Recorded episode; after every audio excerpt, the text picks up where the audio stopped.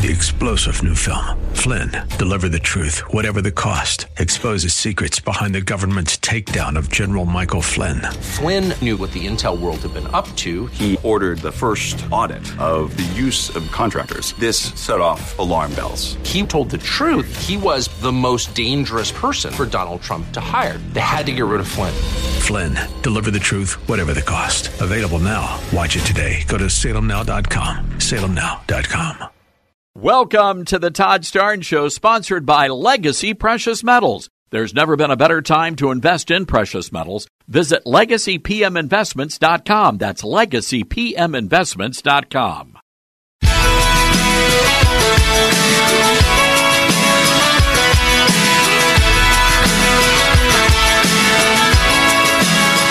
Live from the Liberty University studio in Memphis, Tennessee, it's America's favorite gun toting, Bible clinging, deplorable American. That's us. That's right. I love this American ride. Todd Starnes. Oh, yeah. All right. Well, hello, everybody. Welcome to the Todd Starnes Radio Show. So very happy to have you with us today. Um, wow, we've got we've got some great guests coming up. Uh, by the way, Senator Bill Hagerty from Tennessee is going to be here.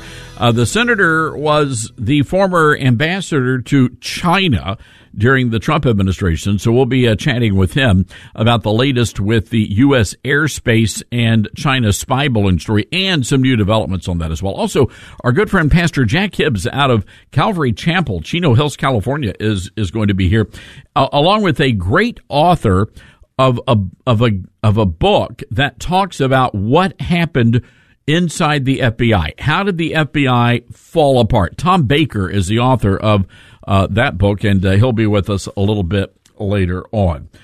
So uh, this is interesting. I've I've gotten a you know we get a lot of hate mail on the program, and that's fine. You know it happens. It that's just the way it is. So I got a, a nasty letter the other day, and I want to share this with you because I have a, a few thoughts, and and you, we can actually tie together uh, some of the big issues that have been happening around the the country as a result of this letter I received from an irate an irate reader and listener from of all places Memphis. Who would have thought? So anyway, a couple of days ago, there was a there was a horrible shooting in Memphis. A police officer was called to the local public library. There was a guy there who would not leave. The guy pulled out a gun and shot the police officer in the head. And that police officer, we believe, is still in critical condition. It's a, a terrible story. And I pointed out that the reason why this police officer was shot had a lot to do with progressive Democrats and their pro criminal policies. And I got a letter. And this letter was very, very upsetting to this person. Now, there was a reason why I said that this shooting was the act of progressive Democrats and pro criminal policies. And the reason why is because the attacker was 28 years old, but the other cop shot him. He's dead. The um, the bad guy. The bad guy's dead. 28 years old. He had been arrested at least 39 times since the age of 19. 39 times. That was in Indianapolis, where the guy was from. In Memphis, he had been arrested back in December and he had been charged uh, with having ammo, a gun, drug charges, the whole nine yards. Anyway, the guy should have been in jail, right? He should have been in in jail, but he was not. He was walking the streets because of these progressive policies. Again, these leftist district attorneys all over America, they literally want to empty the jails. This happened in California. It happened in New York. And people are literally living in fear. So anyway, this guy, this Indianapolis dude who shot the Memphis cop, I mean, this guy has, he should have been in jail for years. And yet he was set free. As a matter of fact, he was arrested last September in Indianapolis for theft and resisting arrest, and he served less than two months in jail. And my question is, why is that? This guy should have been in jail, but he wasn't.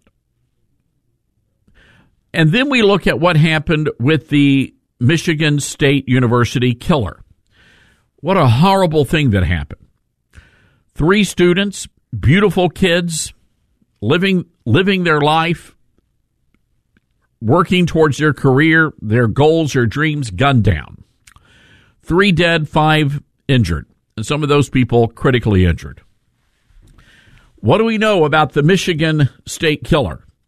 Well, we know for a fact that he was charged with a felony gun violation in 2019. Now, I looked up the law in Michigan, and that is a five year sentence. So this gunman should have been in jail, but he wasn't. He was walking the streets. And the problem here is not guns, ladies and gentlemen. And that's you're seeing you're seeing the Democrats, they've come right out of the gate and they say, We gotta get the guns, we gotta get the guns, gotta get the guns. It's not the guns. It's the progressive Democrats and the soft on crime district attorneys.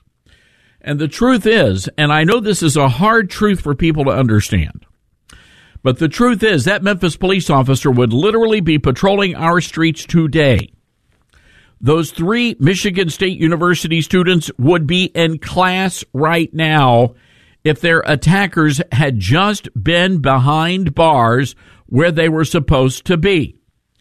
America does not have a gun problem. We have a coddling criminals problem. So I get this letter, and this person claims to be a family member of the police officer. I I do not know. I we've tried to look to verify. I'm not going to name the individual because we don't even know if this is this person's real name. But this person was very upset. And here's what I I'm going to read to you. She was upset about a tweet I wrote, and I want to read the tweet, and then I'll I'll read to you what she she said. The monster who gunned down a Memphis police officer has been identified as Torrance Jackson Jr. WREG reports the guy had been arrested 32 times since 2017, and yet this predator was on the streets thanks to progressive Democrats and their pro criminal policies. That's what I wrote. And here's the response How dare you! How dare you bring politics into our family tragedy? How dare you! I am completely offended that you choose this opportunity to take a political stance. This is my family, my blood, and we are play, praying fervishly that it is God's will and He allows Officer Redd to stay with us. How dare you? Well, you know, this is not politics. This is a statement of fact. Meanwhile, you have the Democrats out there literally playing politics, literally taking a political stance. And again, my we we're all praying that this officer is able to fully recover from his injuries. But the reality is the Democrats in this city put a target, a bullseye on every police officer in the city. That's on them, the Democrats. As a matter of fact, the Democrats, ladies and gentlemen, they're putting bullseyes, targets on all of us. That brings me to another man, I'm getting some hate mail this week. It's great. And I look, I don't shy away from this. I don't care about it. Do you agree with me that we have a coddling criminals problem, that we we don't have a gun problem? 844-747-8868. That is our toll-free telephone number. That's 844-747-8868. So now we've we've got another situation and this is this one really cracks me up. There is a radical black activist in Memphis, and man, did her pantyhose get in a twist. So we posted some video. Crime is off the charts here. So the latest video, and you might have seen this, it's gone viral. Everybody across the country is talking about this. You have a couple of thugs, and they raided a warehouse filled with Nike shoes. And the video shows these guys, they're backing the truck up into this warehouse and they jump out and they just start shoveling shoes, boxes of shoes into this. I mean, it's just thousands of dollars in shoes. And the employees are trying to fight back. One of them had a, a broom mop and they were trying to hit the criminals. And then one of the thugs breaks out a gun and threatens to shoot.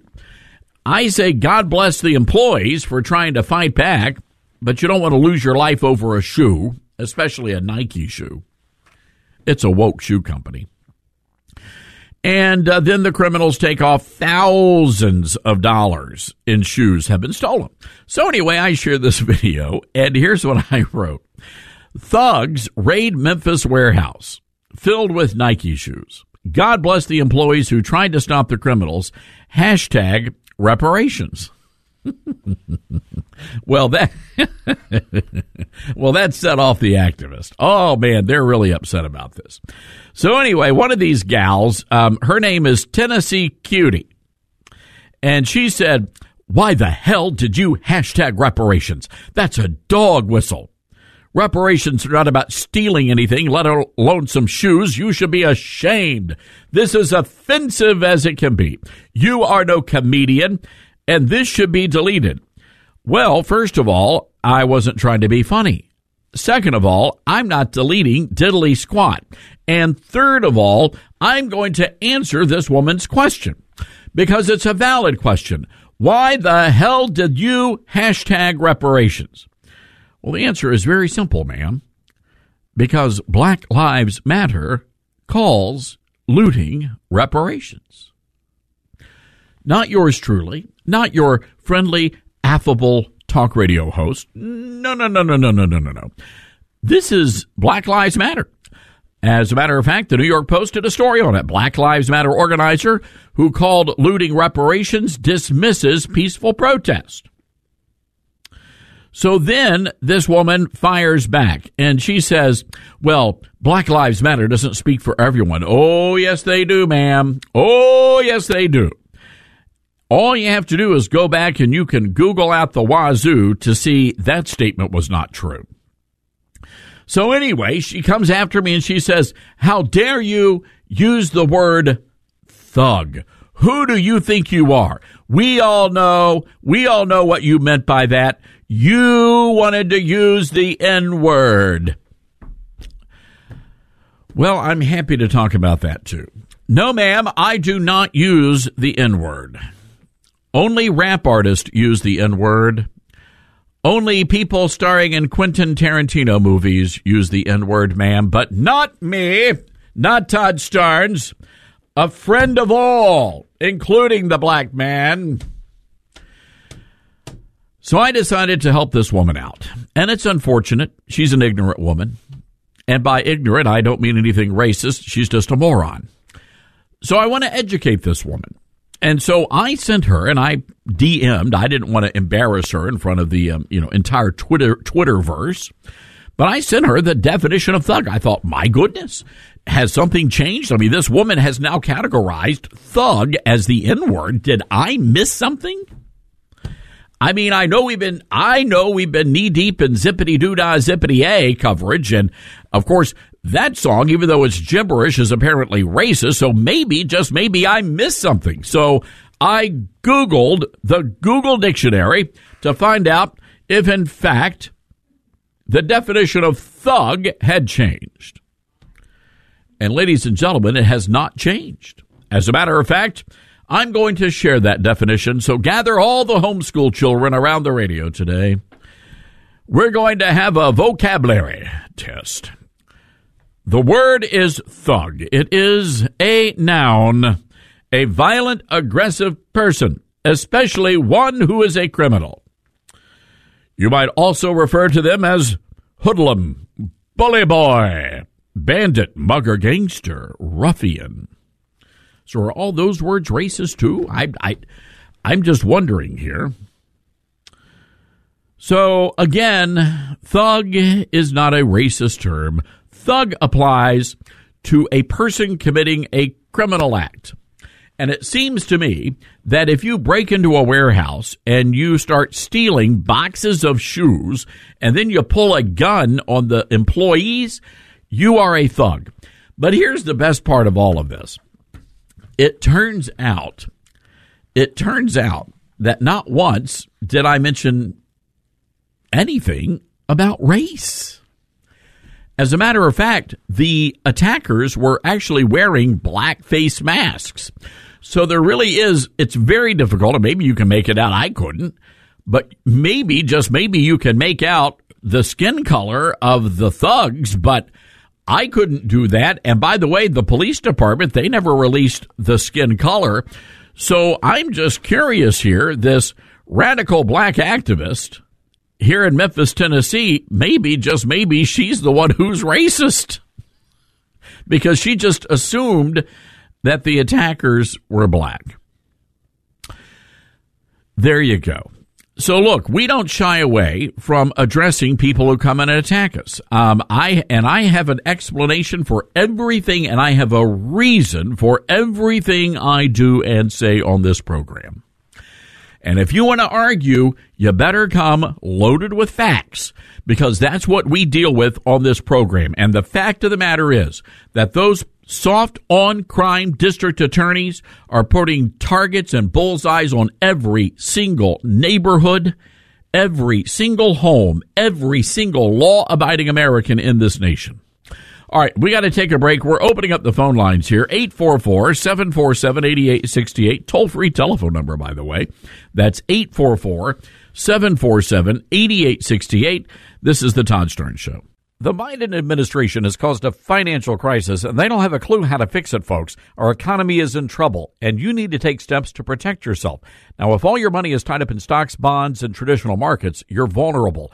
Gold is one of the best ways to protect your retirement. No matter what happens, you own your gold. It's real, it's physical, and it's always been valuable since the dawn of time. Legacy Precious Metals is the company I trust for investing in gold. They can help you roll your retirement account into a gold backed IRA where you still own the physical gold. They can also ship gold and precious metals safely and securely to your house. Did you know a million dollars worth of gold can fit in a shoebox?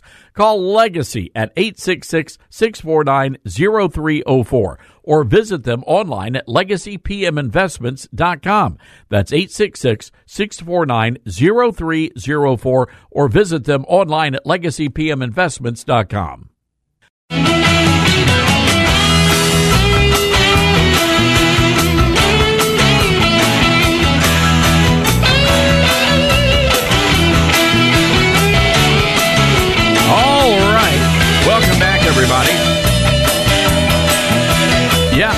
look. Just to put up, just to put a bow on this, the reality is, no matter where you are right now, there are efforts to to release criminals from prison. They want to clean out the jails and they want to send those people back out on the streets. There are actually some Democrats out there now calling for a quota system when it comes to crime. And I want to give you an example of this. So let's say you live in a neighborhood, you live in a city, all right? And that city, you're 60% white and we'll say 40% black. All right, we'll just use white, white and black, black and white, sixty percent and forty percent. So now they want to. There are some leftists out there who say that that that your prison population should reflect the the percentages of the population, the skin color of the population. So let's just say, let's just say your prisons are full. So sixty percent of your prison has white people, forty percent has black. So you're your percentages are even. But then, let's say all of a sudden you have a rash of white people out there committing crimes. Well, these leftists would say, no, no, no, no, no, you can't arrest those people. Or if you do, you have to release some of the other white people so that, so that everything is in balance. So if you've got, let's just say, 30% of your population is Hispanic, only 30% of your prison population can be Hispanic. It cannot go above that number. And if it does, that means you have to release some people so it always evens out. Or 20% Asian American, only 20% of your prison population. These people are flat out slap crazy nuts people. All right, we got to take a break here. 844 747 8868. That is our toll free telephone number. That's 844 747 8868. How do you think we ought to handle the crime problem in America, ladies and gentlemen? It's bonkers insane. We'll be right back.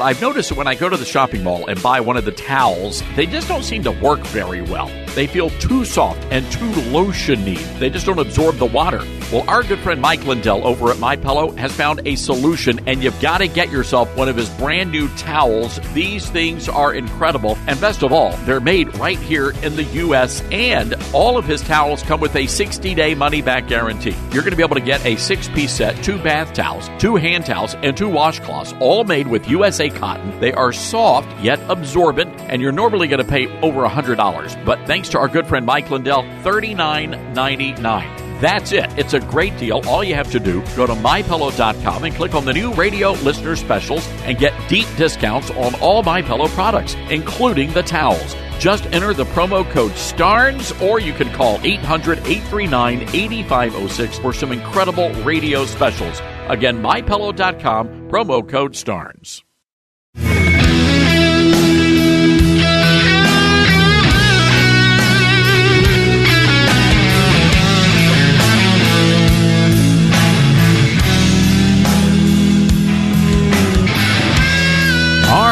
By the way, it it turns out this this toxic train in Ohio may have been on fire and burning for about 20 miles before it derailed. Uh, this is from America First reports. They have security cam footage that shows the uh, that shows the train was literally on fire. The footage first obtained by the Pittsburgh Post Gazette and taken by a security camera in Salem, Ohio. As the train passed under the plant, what looked like flames and sparks can be seen in the video underneath the train cars. Now, the NTSB investigating it. This is a mess. This is probably going to be the worst environmental disaster in American history and this thing is far from over. You got the so the feds are out there and they're saying, "Oh, well, you know, the water is safe. You can go back home. You can go on live your life." And you've got people out there. One guy was on Tucker Carlson's show. They went back home in East Palestine and the guy can't sleep. He's got headaches. One woman showed a local TV crew that all of her chickens had died. They were in the coops and they died. And now the governor of Ohio is saying, you know what? I, I don't think I'm going to be drinking the water. Well, that's reassuring. Now they're also reporting there is a large plume of chemicals in the Ohio River, and people are really concerned about whether or not it's going to it's going to poison the water source downriver. I mean, people are really concerned about this. And meanwhile, Transportation Secretary Buttigieg is like, well, yeah, yeah, everything is all right. It's no. You know, between uh, Mayor Pete and that big dude who's the HHS Assistant Secretary, Rachel Levine, and KJP, Biden's diversity hires not doing very well. Not doing very well. You know, there's something to be said to actually selecting people who have the capabilities as opposed to who they bed at night. I'm just saying. But there's been no transparency on this. Oh, here's Marjorie Taylor Greene, cut number five. But the real problem, Sean, is Pete Buttigieg. He's the Secretary of Transportation, and he's more interested in equity and inclusion in his hiring practices and grant giving uh, schemes, and, and obviously probably chest feeding or something like that than he is rail safety. And that's where we have real danger in our country. You see, Pete Buttigieg was never qualified for the job. And I believe we need to haul him in in our committees and start questioning him over what's actually happening in his department. Because train derailment is happening every single day. And now thousands of people, uh, birds, animals, they're all sick. And we don't know the consequences of this horrible accident in East Palestine. But we have people like Ilhan Omar. She wants to, you know, crack down on corporate greed when it comes to rails and the privately owned sections of rails. But really what we have to do is we have to make sure that our rails are safe. Democrats passed a $1.2 trillion infrastructure bill and only $5 billion went towards rail safety. This is a failure. It would have never happened under a Republican controlled infrastructure bill. And we need to hold Democrats accountable for this, especially Pete Buttigieg. So, geez, Lou, I just. I don't know if I should do this or not. Should I, gentlemen, uh, just a nod of the head will do. Should I explain why the Biden administration and the Democrats are not concerned with what's happening in Ohio right now? Should I, should I go ahead and dip my big toe, my beautiful big toe into those waters? Yet, I, very controversial here, but I have a theory as to why the mainstream media and the Democrats and the Biden administration are taking a pass on this story. Folks, there was literally a mushroom cloud over East Palestine when, or Palestine when this thing blew up. Literally. If this had been anywhere else in America, we would be hearing about it around the clock. As a matter of fact, Donnie Lemon, Don Lemon from CNN, the most profane name in news. Crying Negro Network. Thanks, Judge Joe Brown.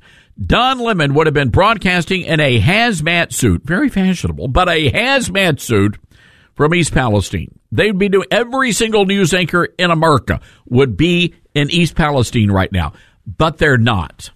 And I have a theory as to why.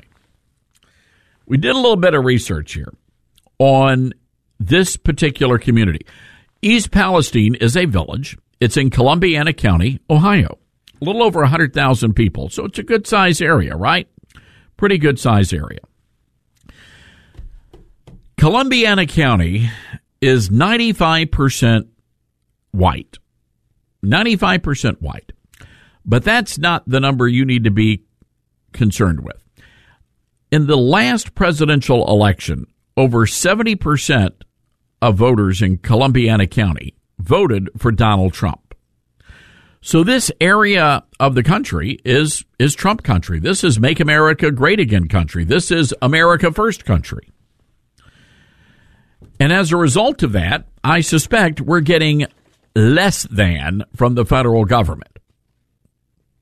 Because in the minds of the Democrats, the people in coal country, the people in Columbiana County, they basically don't matter they're not important. Now, if this had happened in Maxine Waters' congressional district, or Sheila Jackson Lee's congressional district, or Cory Booker's congressional district, oh, there would have been, it would have been a, a global disaster. Biden would have asked the United Nations to come in for help. But that's not what happened here. Look at, I'll give you a great example Youngstown, Ohio with the with the horrible story there with the lead in the water. Folks, it was wall to wall news coverage. It was a campaign issue. And yet here you have the transportation secretary who was forced, he was shamed into coming out and making some sort of an innocuous statement about it. But nobody's talking about it. And I believe that's the reason why.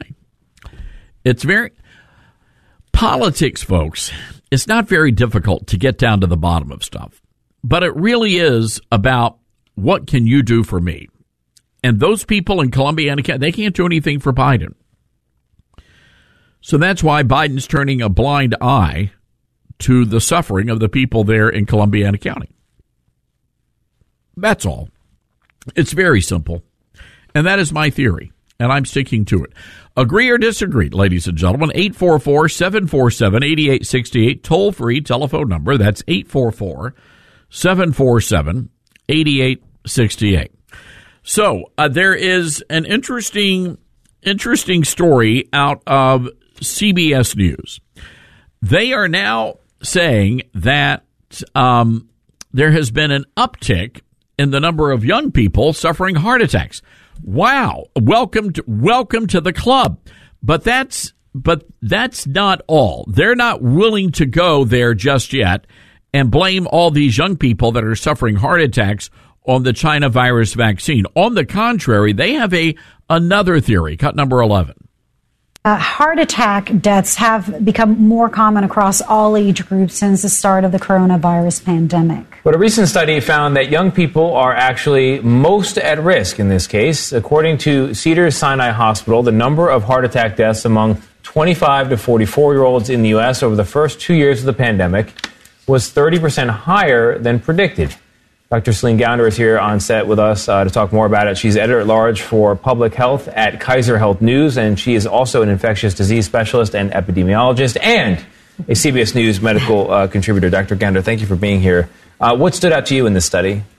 I think the fact that you're seeing such a big increase specifically in the youngest age group, so the 25 to 44 year olds, you saw this 30% increase in the risk of death from heart attack. And that really is quite striking. That's not a group, an age group in which you normally see heart attacks, much less dying from a heart attack. So, uh, the, the, to do uh, a study like this, you look at the years prior to the pandemic and the typical rate of heart attack death in that age group, and then you see it increase, and you wonder what's the new variable. And so, the pandemic is that new variable?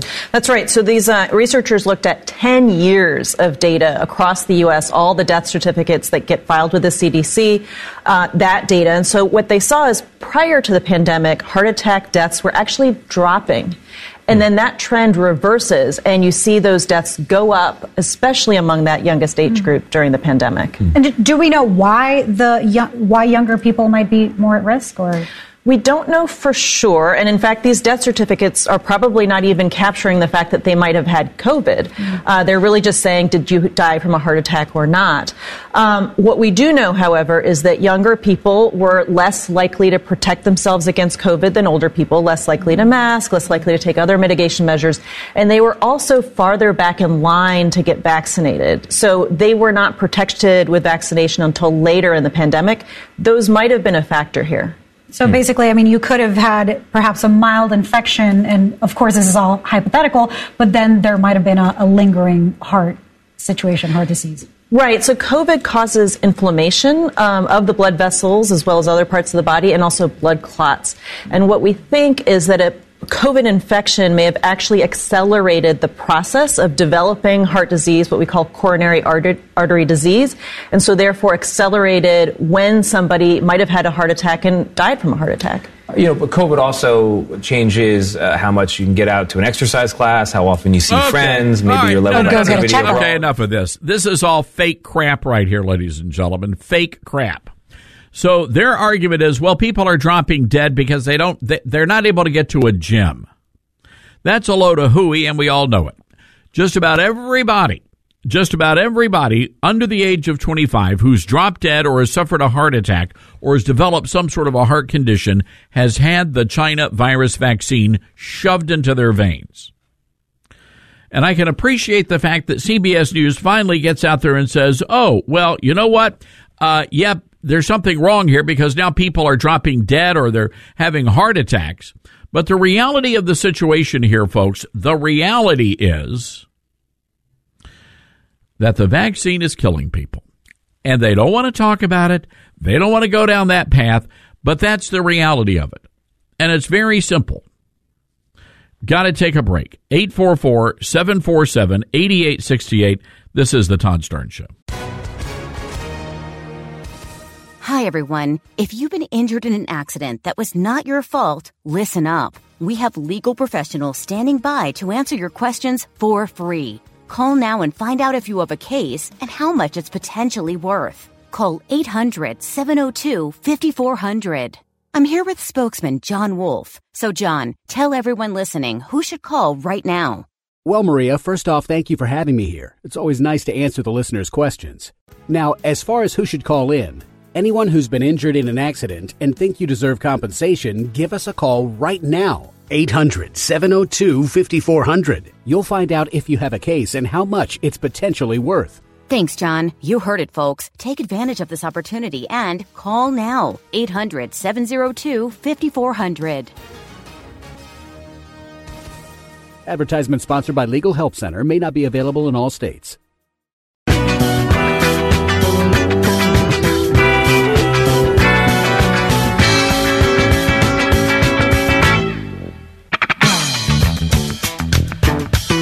All right, folks, welcome back. About a thousand people, by the way, uh, turning out for Nikki Haley's big announcement.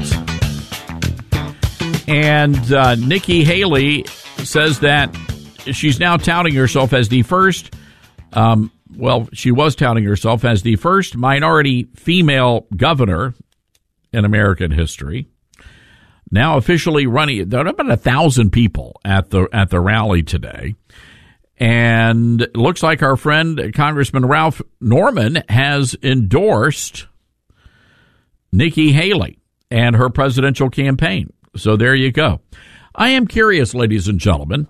Uh, Nikki Haley, Donald Trump, and by the way, the Trump campaign coming out, and we're going to have a lot of audio and everything from the the rally um, today, um, and and we'll get to that in a little while. But I am curious, ladies and gentlemen. Nikki Haley, could you see her as a as a vice president for Trump? Who would you like to see as Trump's running mate? Because Nikki Haley is she is Mike Pence is polling better than Nikki Haley is right now. So I'm curious, who would you like to see? Who do you think the best running mate would be for Donald Trump? 844-747-8868. That is our toll-free telephone number. That's 844 747 8868. Oh, by the way, KJP, she, she, um, wow, she's going out there, folks, on this one. Uh, she says that the best communicator in America is none other than Joe Biden, cut number eight.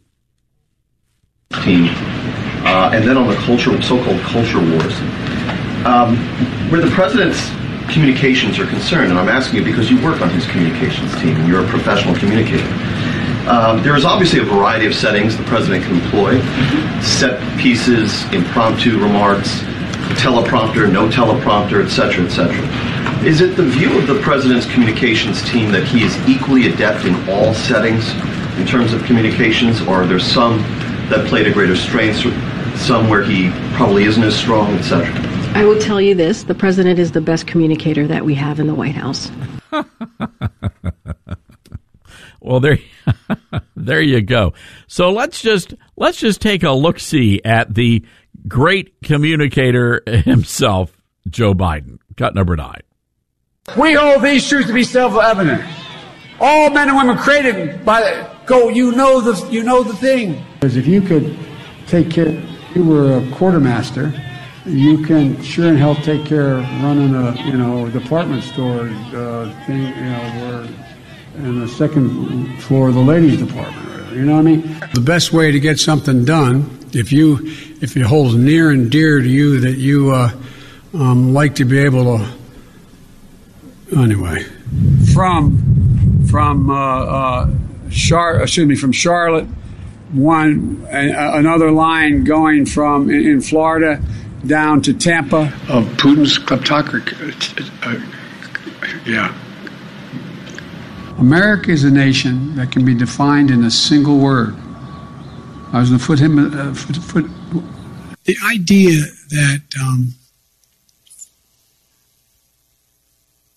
Los Angeles and uh, and uh, um, uh, um, what am I doing here? For two reasons. One, to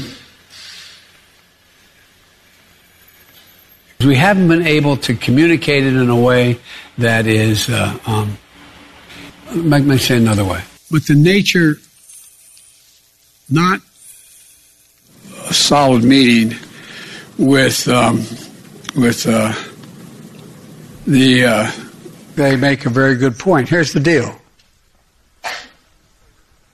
Here's what drives the driver uh, in the states that are affected here's what you can do the drivers.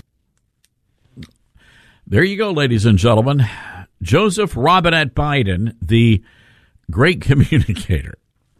And they, he is the best hope the Democrats have in 2024. So we'll see how we'll see how all of this goes. I am still not convinced Biden's going to be the nominee uh, in in 2024, but it's going to be a slugfest. As a matter of fact, I think the more entertaining the more entertaining nomination process is actually going to be the Democrats. Grab yourself some Orville Redenbacher or better yet, delicious Wolf River popcorn. Get yourself a Baptist martini and sit down for what is going to be a thoroughly entertaining free for all. It's going to be insane, especially if Hillary and Michelle get into it. That would be Michelle Obama. Meanwhile, the Republicans, uh, Nikki Haley officially in right now. You've got Mike Pence, who is sniffing around South Carolina, probably going to jump into the race. And of course, Ron DeSantis. And there's no indication yet, just yet, that DeSantis is going to enter the race. But Trump's already got the, the nickname. Is it Meatballs? Meatball, Meatball Ron? All right, we got to take a break here. 844 747 8868. This is the Todd Starnes Show.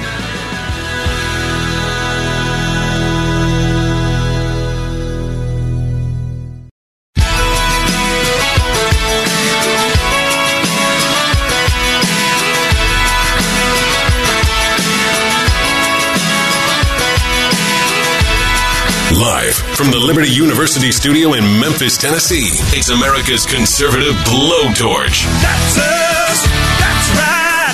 I love this American ride. Todd Starnes. Oh, yeah. And hello, America. Welcome to the Todd Starnes radio program. Happy to have you with us today. A disturbing report from CBS News uh, last night. CBS News now reporting that U.S. intelligence had actually been tracking that Chinese spy balloon, the one we shot down over the South Carolina, or just off the South Carolina coastline near Myrtle Beach.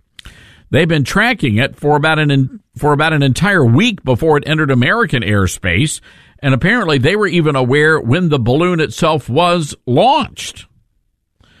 In other words, everything the Biden administration has been telling us publicly is now turning out not to be accurate, not to be true.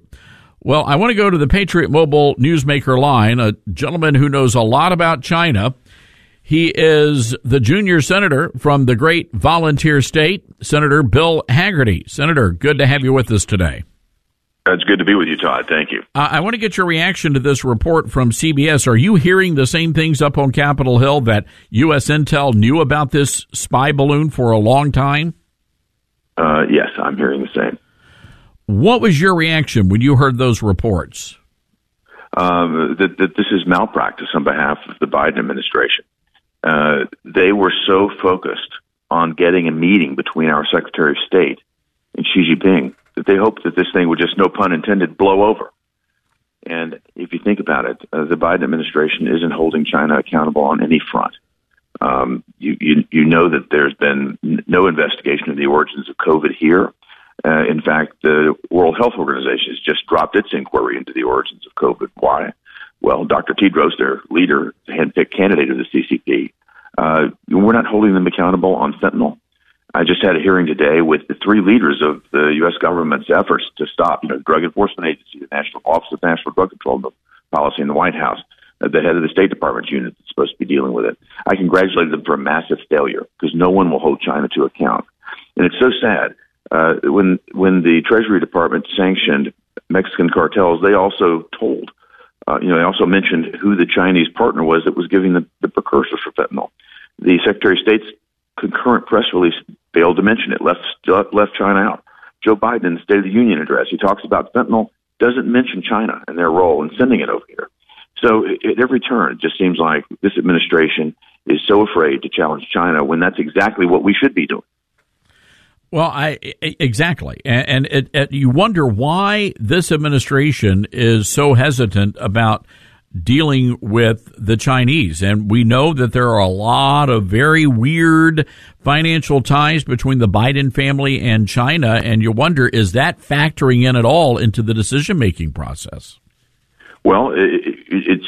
I think it's underscoring for the Republicans in the House of Representatives. They need to get to the bottom of it to understand if Joe Biden is compromised, particularly if he's compromised by China in, in Ukraine, Russia. We know Hunter Biden's been paid by all of them exorbitant amounts of money for you know nothing other than access that I can figure, Todd, because Hunter certainly doesn't have any credentials that would support you know expertise in any of these areas.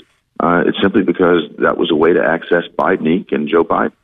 So I think there's real concerns there, uh, and if you see us turning the other cheek time and again, you know, re- refusing to call out uh, what China is doing. The number one killer of young Americans between the ages of 18 and 45, drug overdoses. The majority of that from fentanyl coming from China, and Joe Biden won't even mention their name. Senator, I know you guys had uh, some meetings up on Capitol Hill. A lot of lawmakers coming out before the cameras yesterday uh, talking about these other unidentified objects uh, that were shot down over the, the weekend. What can you tell us on the record about that stuff? Well, as somebody who's had uh, high level security clearances for some time in my previous job as ambassador to Japan and in my current one, I'm always reluctant to talk very much about what happened in a classified meeting. But what I can say is this uh, we've got a lot more answers to find. It is shocking to me that um, Joe Biden knows the origin of the spy balloon that comes from China and won't shoot it down over American soil. But they'll take out these these other items that they don't seem to know the origin of. No problem shooting them down. Uh, you, you know, you, you start thinking maybe it's political winds that are blowing a different direction now that have, that have led them to, to do this. Um, it, it's, it's an incoherent um, situation that we've got coming out of this White House right now. Joe Biden will not, you know, talk to the American public about it. In our in our classified briefing, I implored the leaders there to have the president come on and share with the American public what they were sharing with us, because the American public shouldn't be coddled. We're all adults. We need to you know we're we're plenty capable of assessing the situation and understanding where it lies. Here's here's what's just weird. And by the way, Senator, first of all, uh, thank you for saying what you said because one of the things that's really concerned me was the number of Republicans and Democrats coming out from those classified briefings and then going directly in front of the cameras. And I'm like, wait a second, it's a classified briefing. So again, I mean, it, it, maybe this is the new world we live in where people feel like they can go out and share, but when you look at how uh, they've been handling classified documents at 1600 Pennsylvania Avenue, I guess maybe I shouldn't be surprised.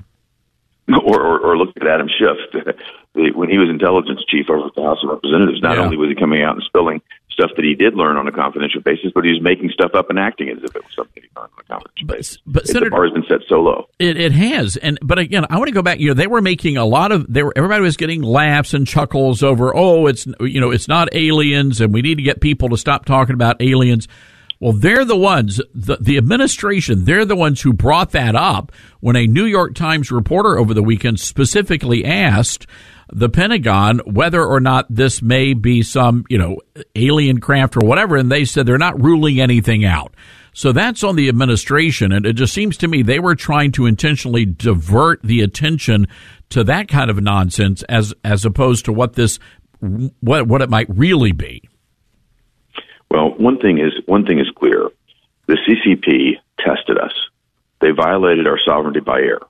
They're testing us every day at our southern border, violating our sovereignty and poisoning our children with fentanyl. And they're going to continue to test us until this administration learns how to get a backbone and stand up. We've got the capability to do it, but this administration is, is adopting a very weak posture at every turn. I mean, look at what happened in Afghanistan. I think that was the major precipitant in the rest of the world looking at America as a as a weakened nation. Uh, after Afghanistan fell, and that was a disgrace that the Biden administration put us through, took 13 American service members' lives. One of them from Tennessee, Todd, whose parents I had to call after that. Just heartbreaking. But after Afghanistan, that's when we saw the big step up in, in, in sorties into Taiwan Strait airspace. That's when we saw the buildup then on the Ukraine border. The Russians were already there, but they built began to build up significantly after that. Um, when the world sees weakness, when our adversaries see weakness, they step into the void. And this administration is creating a void after void after void. Mm. Uh, Senator, real quick, I, I want to get your take on uh, a major initiative. Uh, you led uh, you led this effort uh, in the Senate, introducing a resolution regarding DC's really dangerous revision of the criminal code, and basically they want to reduce penalties for many violent crimes. And I'm going down this list here, and this is what's happening in Memphis, Tennessee, on a daily basis: carjackings, robberies, homicides. Uh, this is a very bad thing, and I'm glad you're stepping up and, and speaking out on this. Well, I, I, it's our duty to do so. Um, someone brought up yesterday that the D.C. representative Eleanor Holmes Norton was unhappy with me for bringing this up because D.C. ought to be left to left to itself. I suggested that perhaps she read the Constitution and the D.C. Home Rule Act. Congress has the responsibility to review these, and if you see a situation like this where you've got the D.C. Council voting to lower the penalties for carjackings, for homicides, for you know, it, it's it's a, there's a crime wave going on right here in D.C. as we speak. You've had carjackings triple in the past three years, and they want to lower the penalty for carjackings. Murders, uh, we're up 20% over where we were this time last year for homicides in the District of Columbia, and we had over 200 murders last year. You know, it's interesting. There was actually bipartisan support for this too. Um, there were 31 members of the House that voted on the bill with the same language uh, just a couple of days ago. The 31st vote came from a, a congressman from Minnesota. She was mugged in her apartment here in D.C. that morning. She was attacked in the elevator, and they tried to follow her into her apartment. Uh, she came over and cast the 31st vote for, for, for my bill to disapprove this. The, the, the D.C. Council is just tilting to woke politics, and they're willing to sacrifice the, the, the safety of their own residents. But I, I am certainly going to protect you know my constituents who come from from Tennessee every day to visit me. I had 75 people uh, in to visit Senator Blackburn and I just last just yesterday morning. Uh, they shouldn't have to fear for their lives and fear for their safety when they come to visit us. This is the nation's capital, and we need to protect it, not weaken it. And that's exactly what the D.C. Council seems dead set to do. So we need to overturn this. We need to not allow them to come and, and, and, make this place even less safe than it already is. Well said. All right. Well, Congressman, we appreciate you fighting the good fight. And, you know, one final note I want to circle back to China. As dangerous as that balloon was, Senator, I have to imagine TikTok is a whole heck of a lot more of a clear and present danger in this country. Oh, what could go wrong with, with all of our kids dancing in front of TikTok, their living rooms exposed? You know the the amount of behavioral information that is available there very concerning. China has a national security law that allows the Chinese government access to any data that resides in China. So the only way it can work um, is if we get any TikTok data, you know, completely secure and protected here in our own shores, and we're not there yet. Senator, you, you were there. You you know the, the, the Chinese people. You know the, how the CCP how they operate. What is the long term goal here? I mean, they're not just doing something in the here and now. It looks to me like they're planning for a long game here. Todd, you're exactly right. I mean, they've got multi year, multi decade plans that they put in place. And they have, you know, a leader in Xi Jinping who basically is going to be the leader for life. And his goal is to completely transform their position in the world to uh, attain dominance. He's going to do that at the expense of the United States.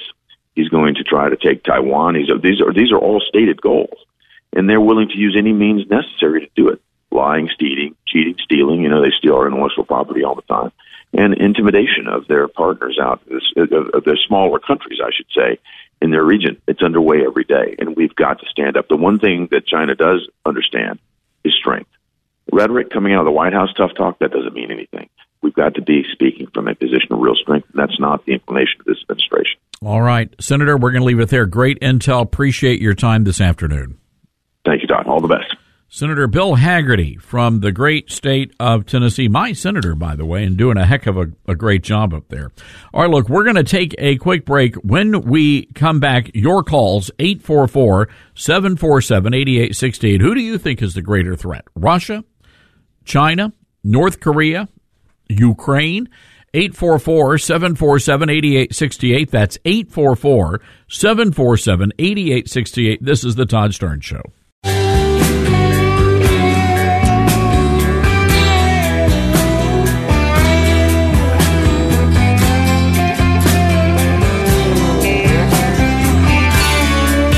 All right, folks, welcome back to the Todd Starnes radio program. So who do you think who do you think is the greatest threat to America? Is it China, Russia, Ukraine, North Korea, Iran? 844-747-8868 that is our telephone number. Let's go to the phones. Webb in Maine, WLOB, our great station there. All right, Webb, what say you? Hi, Todd. Uh, yeah, I think the greatest threat is is our incompetent administration and leaders because the rest of them are just jackals standing around a wounded, wounded deer. Um, any one of them could jump in. They're all equal threats. But our own dropping the ball constantly for whatever reason it's going on is the greatest threat to America. Webb, there there could be something to what you're saying. I have to imagine that if Donald Trump was back in the White House, this would not have happened. Trump would not have allowed that balloon to infiltrate American airspace. Not even for a minute would he have allowed that. And that was because he was a man of decisive action, which, by the way, everybody picks on because he doesn't say the prettiest things. But we hired him to do a job, and he did it. Now look at the contrast of what we have. You know, it's a great point. I mean, I'm sure everybody loved Mr. Rogers, but if you've got if you've got thugs terrorizing your neighborhood, you're not going to send Mr. Rogers out there to deal with the problem. You're going to send Rambo. Yeah, I mean, just look, Todd, what happened with that terrible gas accident. Did, did what happened to Charity Begins at Home? Did the government help at all? Great question. Great question, Webb. This look, this is a fair point, and and the argument you could make an argument, Webb, that China looking and they see all of this, they see the same things we see. They understand the training that our military is going under right now. It's not about it's not about killing the enemy and blowing up things. It's all about feelings and hugging it out and coming to terms with your preferred pronouns. The Chinese see this. Our enemies see this and they laugh at us, Webb. Not only that, sir, uh, what happens to a predator when it smells blood or weakness? There you go. That's it. That's it. Thank you, Todd. Webb, appreciate appreciate the call. Webb Webb has a lot to Webb has a lot to say here, folks. But think about this. Our enemies, they see all of this. They know what's going on here. They know that that our military if push comes to shove, we may not have the resources to be able to fight and win. They know that. They look at TikTok, and you know what they see when they look at TikTok, the Chinese? They see a country that has come undone. They know that we are a conquerable people. I mean, you've got surveys out there that show a majority of Democrats, young uh, Democrat millennials and Gen Zers, would literally flee the country if we were invaded. So they see all this. So it's no wonder they're th- they're they're launching balloons over here. All right, 844-747-8868. Let's go to North Carolina. Tim, the talk station. All right, Tim, what's the greatest threat? Oh, by far China. and I say that because at any moment they could decide uh, stealthily to take out most of the United States. Um, uh, and all they got to do is start poisoning our medicine that they make and ship over here, or our food that they make and ship over here. Uh, they could they can make us all. Um, uh, um, they can basically spade and neuter us just through chemicals and, and wipe out our whole population. They can put mind altering drugs in there. They can do whatever they want. Um, so it's, it's China without without question. Tim, and this is one of the reasons, going back to the Trump years, why why President Trump wanted to stop that. There's there's no reason why all of our medicines should be coming from China. We should be making those products here in the United States.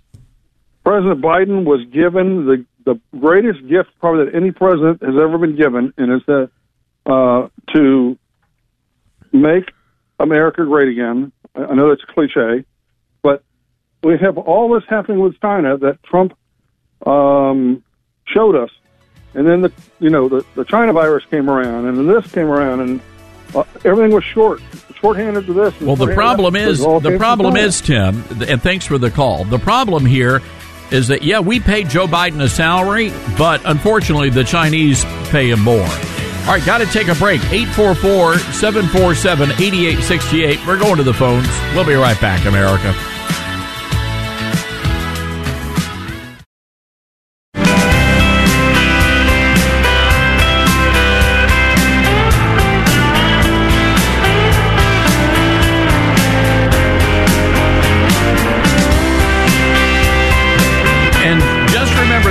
Everybody. General Mark Milley, the guy who said China is not the enemy, gave the order not to shoot down the Chinese spy balloon, left all that military equipment in Afghanistan, and he even told the Chinese that he would give them notice, that he would give them a heads up if the Americans ever attacked. And yet, this guy has a place of honor, a seat of honor and power inside the Biden administration. You just think about that for a moment. All right, let's go to the phones here 844 747 8868. Let's start in New York. Cindy hanging out with us on our Facebook Live audience. Hi, Cindy. How are you today? I'm good, Todd. How are you? I'm well. Thanks for asking. What's on your mind, Cindy? Well, you were asking what country is the most, you know, threatening or whatever. And I just want to say it's ours within us, within this country. It's ours. Cindy, That's all I got today. Cindy, when you look, when you say that we are the biggest threat, who are you talking about? The administration that's in charge right now. You see, Cindy, I would even go so far as to say it's the establishment Republicans as well. You have a lot of people on the Republican side of the aisle who are big globalists, and they don't believe in America. They they believe in this unified worldwide government. And that's why Trump fought so hard. And that's why Trump had a hard time fighting in Washington is because he was battling members of his own party as much as he was the Democrats. Yeah, true that, true that. Yeah. I don't know.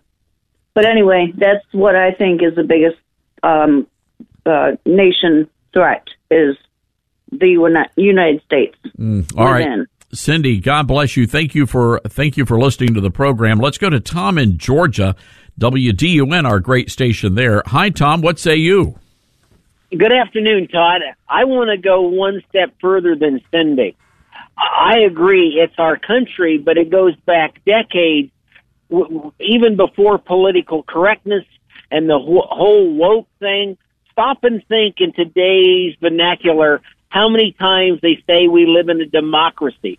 We live in a constitutional republic.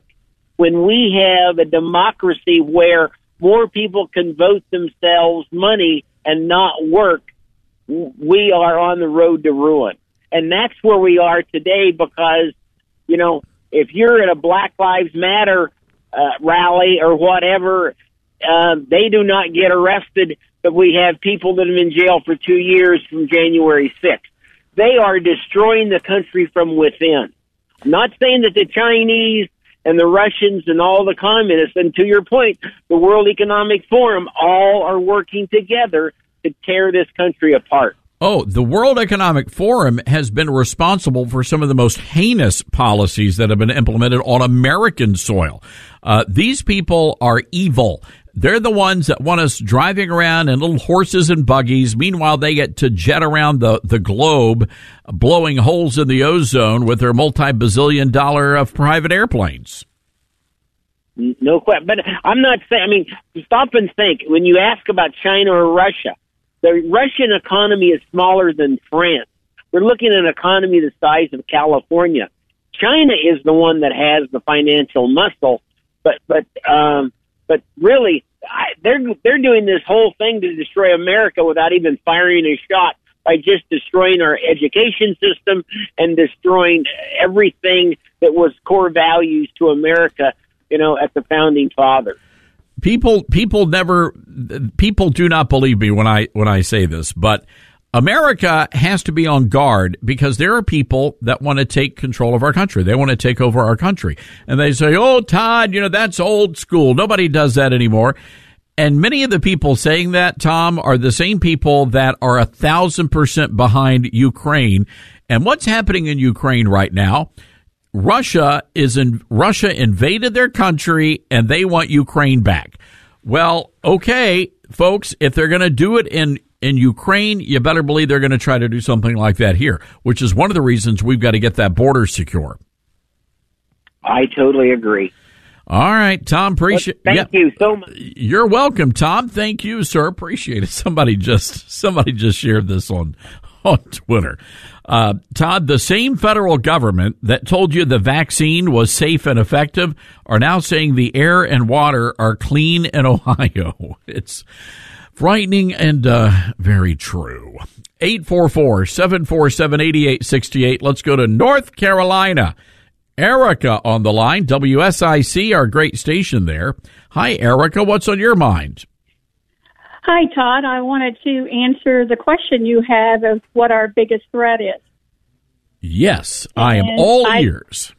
I want to start with China um, and its relationship with the United States and the politicians.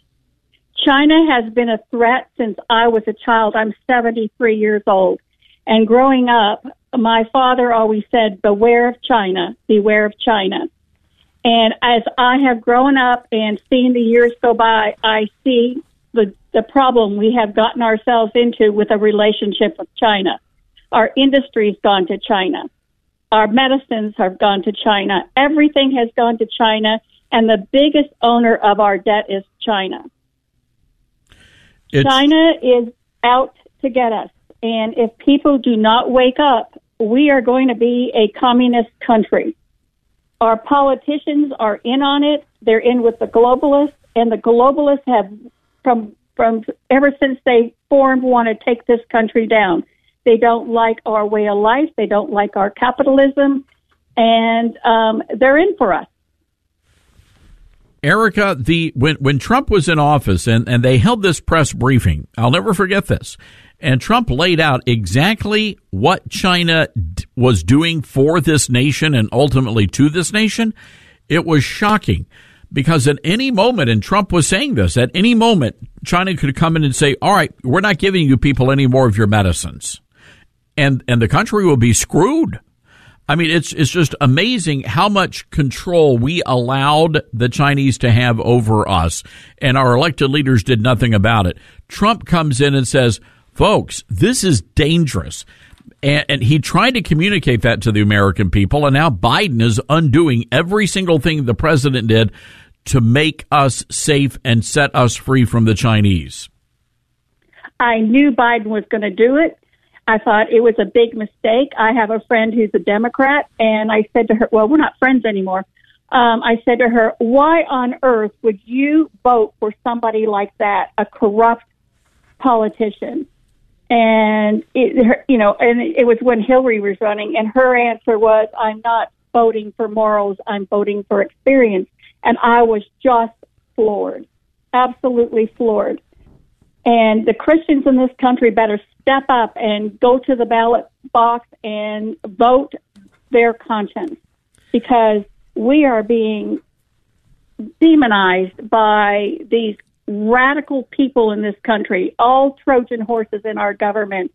And I, I am just floored at how people are so blind um, to what's going on. And these children, their parents need to send them to a communist socialist country like Venezuela or China for a year abroad study so they can get a good taste of what socialism is all about. Oh, I'm a big fan of, I'm a huge fan of that, Erica. And for that matter, I think we need to start sending all these juvenile delinquents to military academies, uh, and to, you know, send these kids to military schools so they can, um, so the military can jerk a knot in these kids. I mean, it's it's insane what we have allowed a generation of moms and dads just to unleash their little hellions on this country. Nobody's parenting anymore. That's a big problem in this country. I'm telling you, Erica, if I'm if I'm China, Russia, and I see what's happening in the American culture right now, I'm just sitting back and smiling and drinking my hot herbal tea or whatever the heck they drink over there and drinking the vodka in Russia because they know it's just a matter of time before this country implodes. I, I agree with uh, with people who are saying we are our own worst enemy because we have allowed ourselves to be weakened. Absolutely. All right, Erica, appreciate that call. And I'd like yeah, to go ahead. one more. Sure, I go ahead. I think people need to get off their knickers in a twist about Trump's uh, personality and only look at policy because I think Trump needs to be back in office. I think his policies were right for this country. He's cleaning house. He's not a politician. He's a businessman, and that's what we need. There you go. All right, Erica, thank you for the call. That's K N I C K E R S, just uh, for the leftists listening uh, to us. 844 747 8868. So this is interesting. Uh, we're going to get to the calls here. I want to share some, just, I want to throw this out there for you, okay? We have had over the past week now three major train derailments, all right? Three major train derailments in this in this country. We have seen how many of these food factories and warehouses that have just caught fire, burned to the ground. I mean dozens of them. So now we're having food shortages. There have been at least a hundred attacks on power grids here in the United States, just in the past um, in the past eight months, over a hundred. So my question is this: Do you think this is all just coincidental, or do you think that we could be looking at some sort of an of an organized, coordinated attack on our infrastructure? Is it possible that, and, and let me tell you something, these radicalized tree huggers, these are dangerous people. They want us all to go back to the Stone Age. But it certainly looks like, I know Tucker Carlson was talking about this last night, and you wonder, is it possible that we've got domestic terrorists running around causing mayhem? Or it could be that the infrastructure is just crumbling around us. 844 747 8868, toll free telephone number. Let's go to Rick in Georgia. Hey, Rick, what's on your mind? Hello, Rick. Yes, I'm calling you about our biggest threat in America. All right, go for it, Rick. You're on the air. Okay, I believe it's China. Because, for example, in your building, in your house, if you took everything out of there that made in China, it would collapse. And America is the same way. And then the Democratic Party within America and the southern border. You don't know, we don't know who is coming in from the southern border. That's how I believe is our biggest threat. Rick, good thoughts you, you've got right there, and, and we try to encourage people buy America. You got to buy made in America, and it's a, it's hard, and it's really hard because most of our stuff is built overseas, and it's all crap, just cheap crap. So I'm with you. We got to buy American. Rick, appreciate that call. Let's go to Rebecca in Maine. Rebecca, what's on your mind? Hi, Todd. Um, actually, it's kind of twofold. I agree, as many people do, that um, most of what we have going on here, um, it, we are challenged the most by Russia. I made it after I, I, I'm one of those people that drew a line with the mandates in the sand with Joe Biden, and I made a decision not to buy um, buy uh, anything from China.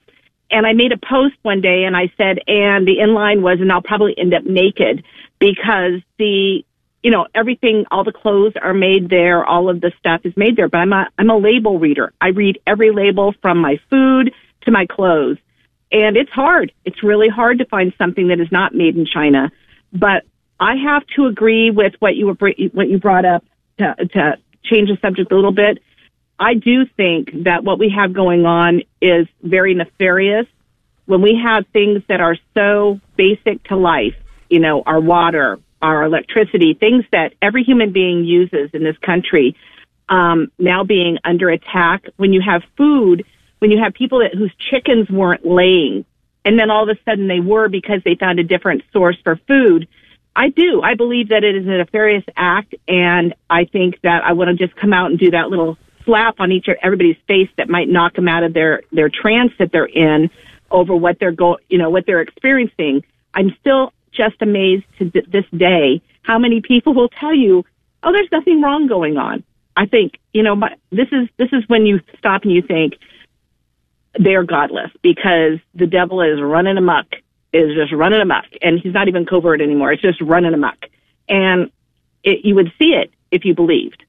If you don't believe, it's probably you know invisible to you because that's how he works. Rebecca, interesting stat about this area in Ohio where all of this went down. Do you know there are 75,000 farms in that area of Ohio? And most of them are family owned farms. And this is, look, this is a big, big, the ag sector in that part of Ohio. It feeds a lot of people in this country, a lot of people. And now you've got chickens, livestock just dropping dead. Meanwhile, you've got the EPA saying, hey, there's no problem here. Go ahead and drink the water. I don't know about that. But I also have to say, sir, that I, I definitely believe in the when the left hand's doing something, pay attention to the right hand. You know, because if this is the pay attention, oh, the balloons, the this, the that, they are doing something over here that's nefarious. Look, and Rebecca- it's too much of a pattern not to. Rebecca, this this talk radio program, just so you know, is literally built on a swivel. So we keep our eye on everything. And when they brought up, Rebecca, when they brought up that whole nonsense about, well, we can't rule out aliens, I knew something was up because there there are no such thing as aliens. I'm I'm just gonna. I know that's controversial to say, but I knew at that point something was going on. And to be honest, sir, if there were aliens, why would they be interested in us? It's Because a very we're point. It's a very good point. All right, Rebecca. Well, have a lovely day, sir. All right, you do as well. We got to take a break, uh, folks. 844 747 8868. This is the Todd Starnes Show.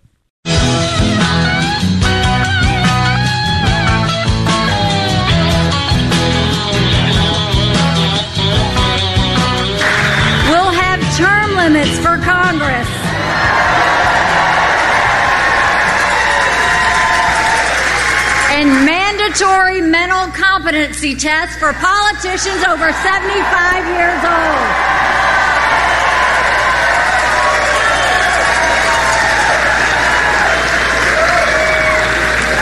Most of all, I see a strong America because I see a proud America.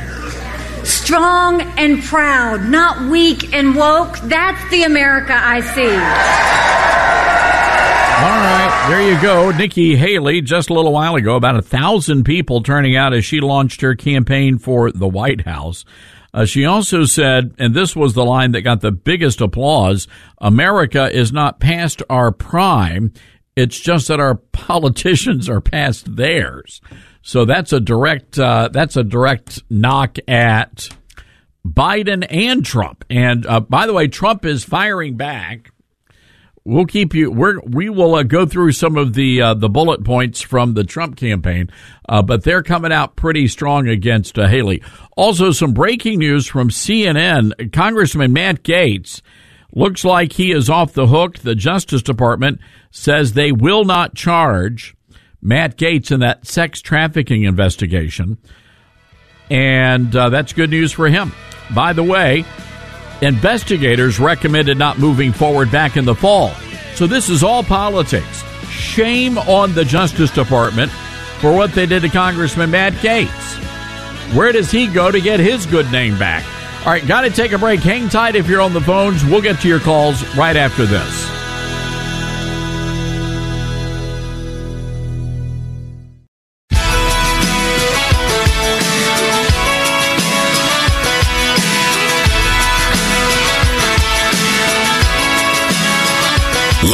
From the Liberty University studio in Memphis, Tennessee, it's common sense conservative commentary from Todd Starnes. That's us. That's right. I love this American ride. And hello, America. Welcome to the Todd Starnes radio program. Hour three of the big show, broadcasting border to border, coast to coast, across the fruited plain. Want to repeat our breaking news from Paula Reid over at CNN. She says the Justice Department has formally decided not to charge Congressman Matt Gaetz in a sex trafficking probe. Prosecutors have been informing witnesses today of the final decision by DOJ leadership. Uh, this comes after investigators recommended last fall not to move forward with the case. In other words, there was nothing there. Nothing there at all. Look, the same thing's happening with Donald Trump. How many times have they launched an investigation and then it just withers on the vine? Because there was nothing there to begin with. My question is, where does Congressman Matt Gaetz go to get his good name back? I mean, they smeared this guy, and the stuff on the social media is just disgusting. So, good news, congratulations, Congressman Gaetz, and uh, we'll see. Um, we'll see how that plays out. You know where this will be on the New York Times? It'll be like on page seventy-two. That's where it'll be. I want to go to the Patriot Mobile Newsmaker line. Good friend of this program, great American Patriot. He is the pastor of Calvary Chapel, Chino Hills. Our good friend, Pastor Jack Hibbs. Pastor, hope you're doing well today. Well, thank you, Todd. I am. Thank you. Well, Pastor, a couple of big stories we've been uh, following, and I, I, someone told me that you had an interesting take on you know all this stuff in the skies, you know these objects and what what they might be, and I'm curious to get your take. Well, that's great that you bring it up. Thanks for the plug. We're actually going to be doing a service tonight on this very topic. And so while there's so much speculation and things that are being said, I just find it very interesting, Todd, that it went from um, our concern regarding a Chinese balloon floating across the United States uh, to other objects. Uh, you heard people start saying they were cylindrical in shape and all these things. And then all of a sudden you started seeing on all the news channels, even our good friend Tucker Carlson and Sean Hannity had a few clips about uh, U.S. Navy pilots talking about UFOs and things like that. This topic has snowballed down the road to the point where it went from a balloon to green men. And so, what does it mean to the believer? And we're going to be looking at that tonight in our service, and it's it's going to be really addressing what Scripture has to say about living in the days of deception. I personally don't believe in aliens, but I do believe in demonic manifestations. And Jesus warned us that in the last days there'll be signs in the heavens that will deceive people. And now I'm not saying this is the fulfillment of that prophecy. What I am saying is it's odd that the narrative of the mainstream media went from a balloon to what are these UFOs and what's going on here. So either our government knows what's happening and we're smart, we've got eyes in the sky, so to speak, or um, you know, things are being talked up and ginned up to create some sort of phobia or what, I don't know. We'll find out. So, so Pastor, are, are, does the Bible actually address that that issue of, of demons? And because I, I'm with you, I'm not a, I don't believe in alien beings, but I was taught in in church growing up that those could actually be demonic forces. I believe that's true. I believe what you just said is true. When when for example, when you have these Navy pilots or Air Force pilots stating on camera, I was tracking an object, it was going at approximately 5,000 miles an hour and it made a 90 degree turn. Well, in the realm of physics, that's impossible, but in the realm of the spirit, it's not. If Jesus said, and he did, that there's days coming that are going to be so deceiving that if it were possible, even the very elect would be deceived, which is quite frankly, an awesome way of stating it. If it were possible, which means those who are walking in the Word, in the Spirit, discerning all things, will not be deceived. But those who are not are going to be prone to deception. So, Todd, I think uh, when people say, I saw this object or I was brought up into a spacecraft, I actually believe it's demonic. I think those are demonic manifestations in the last days. And again, I don't believe in visitors from other planets. I believe in visitors from hell itself. Fascinating. So, and, and you guys are going to be talking about this tonight at at the church. Is that right? yeah, we're going to be streaming live uh, worldwide, seven o'clock Pacific time, and uh, I'm going to interrupt our normal study in the book of Hebrews to touch on some of these issues. Has that been a big topic of discussion around the church? I know you guys have thousands of members there. Uh, you know what? It actually hasn't been a big topic. Um, but what I'm going to do is just take the news that is just pervading everywhere I love to have our church up to date with a biblical worldview. And so if they're talking about it at the water cooler, so to speak, at their companies, then I want to make sure that I give people the answers from the Bible uh, regarding these current events. And so when people do ask, if they should ask, what's happening? I think the pastor, I really think it's incumbent upon the pastor to give his people uh, the best answer possible, of course, always coming from Scripture. On the Patriot Mobile Newsmaker line, our good friend Pastor Jack Hibbs. And of course, tonight they're going to be talking about this very issue. Maybe you have a question about what the Bible says about this. Give us a call, 844 747 8868. Again, 844 747 8868. Pastor, I know you mentioned demons. I mean, could some of those be angels as well? Or is, uh, I, I don't know the answer to that. That's why I'm asking. Well, I mean, we know that Lucifer, first of all, is a fallen angel. We know from Scripture, the book of Revelation tells us that one third of the heavenly host was deceived by Satan and fell. We don't know what that number is. It's just one third. How many is one third? We don't know. But um, here's what's amazing, Todd. And I got to tell you, I've just uh, I've just viewed things differently in the last five years. Where where the Bible says in the last days there'll be doctrines of demons and spirits teaching false doctrine. That means these, these things are either dropped, communicated, hinted into the minds of man. People will come up with teachings of demons. And I always thought, Todd, well, that must be relating to the occult. It must relate to cults, false teachers, uh, false prophets, and it certainly does. But Todd, when you look around, for example, and you see the systematic attack on Genesis chapter one, genderism, man created in the image of God, um, all this gender fluidity and um, reality, your truth. Todd's got his truth, Jack's got his. I think that is actually a manifestation of doctrines, which is a fancy word for teaching, teachings originating with demonic influence. I, it, it's almost going back to the garden when Satan said, Has God really said? So are we really just two genders? Are, are we really supposed to be a, a nuclear family? Are we really supposed to have borders? Are we really supposed to have one, uh, you know, independent nations? Are we, are, are we, is there really only one way to Jesus? So I'm starting to see these things, in my opinion, this is my opinion, that that warning about doctrines of demons is far broader than I, I think I previously thought. You know, Pastor, we've been following the developments out of Asbury University, which, of course, back in 1970, they had that revival broke out and it spread across the country. A big movie that we're promoting, the Jesus Revolution. Uh, I want to get your take on what what we've been seeing in the reports coming out of Asbury. Is this is this an authentic revival? Well, you know what? That's a, I'm so grateful for that question. And by the way, a lot of listeners may not be aware. You, I'm thank you for bringing that up. I'm a byproduct of the Jesus movement, that revolution movie you're talking about.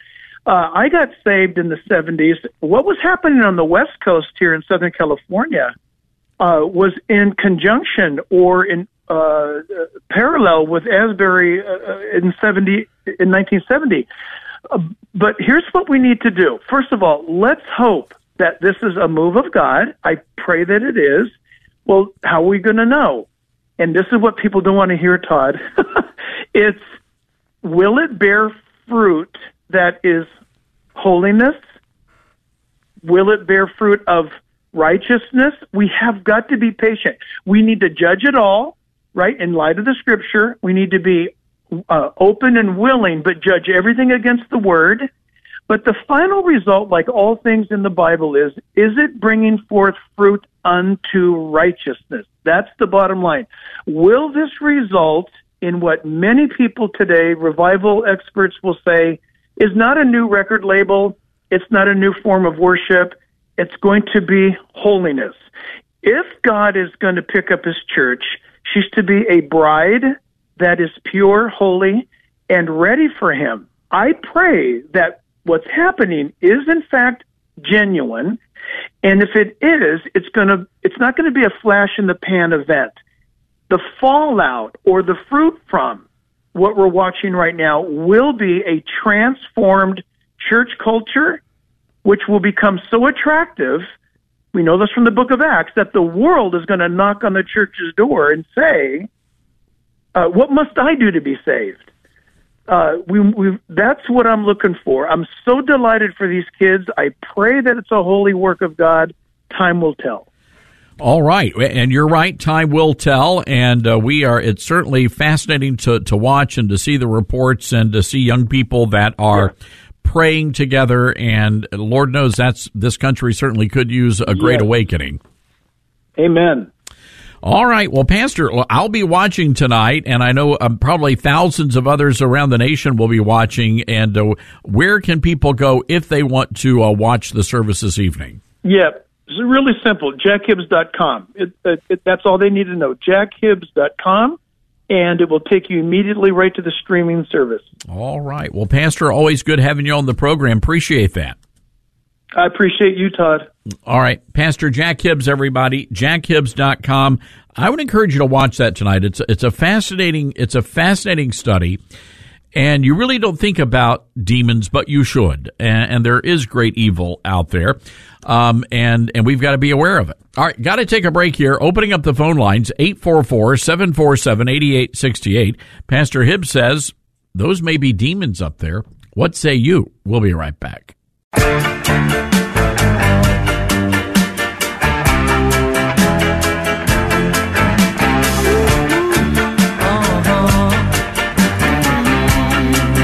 Your telephone calls, your email messages, they are starting to make a difference and we just have to we have to keep it up. AT&T, Direct DirecTV, deplatforming Newsmax television but folks, we have got to push back. We've got to fight back. You say, Todd, how can we do that? Well, it's very simple. You need to call DirecTV and cancel your subscription. You need to call AT&T and cancel your subscription and tell them why. Now look, AT&T owns DirecTV. They carry 22 liberal news channels, but they've canceled Newsmax. They've canceled One America News. Two conservative news channels. And Newsmax, by the way, is the fourth highest rated cable news channel on their platform. They have incredible folks, Greg Kelly, Mike Huckabee, Chris Salcedo, me, yours truly. And now millions of DirecTV subscribers will not be able to watch Newsmax on their on their system. So here's what we need you to do.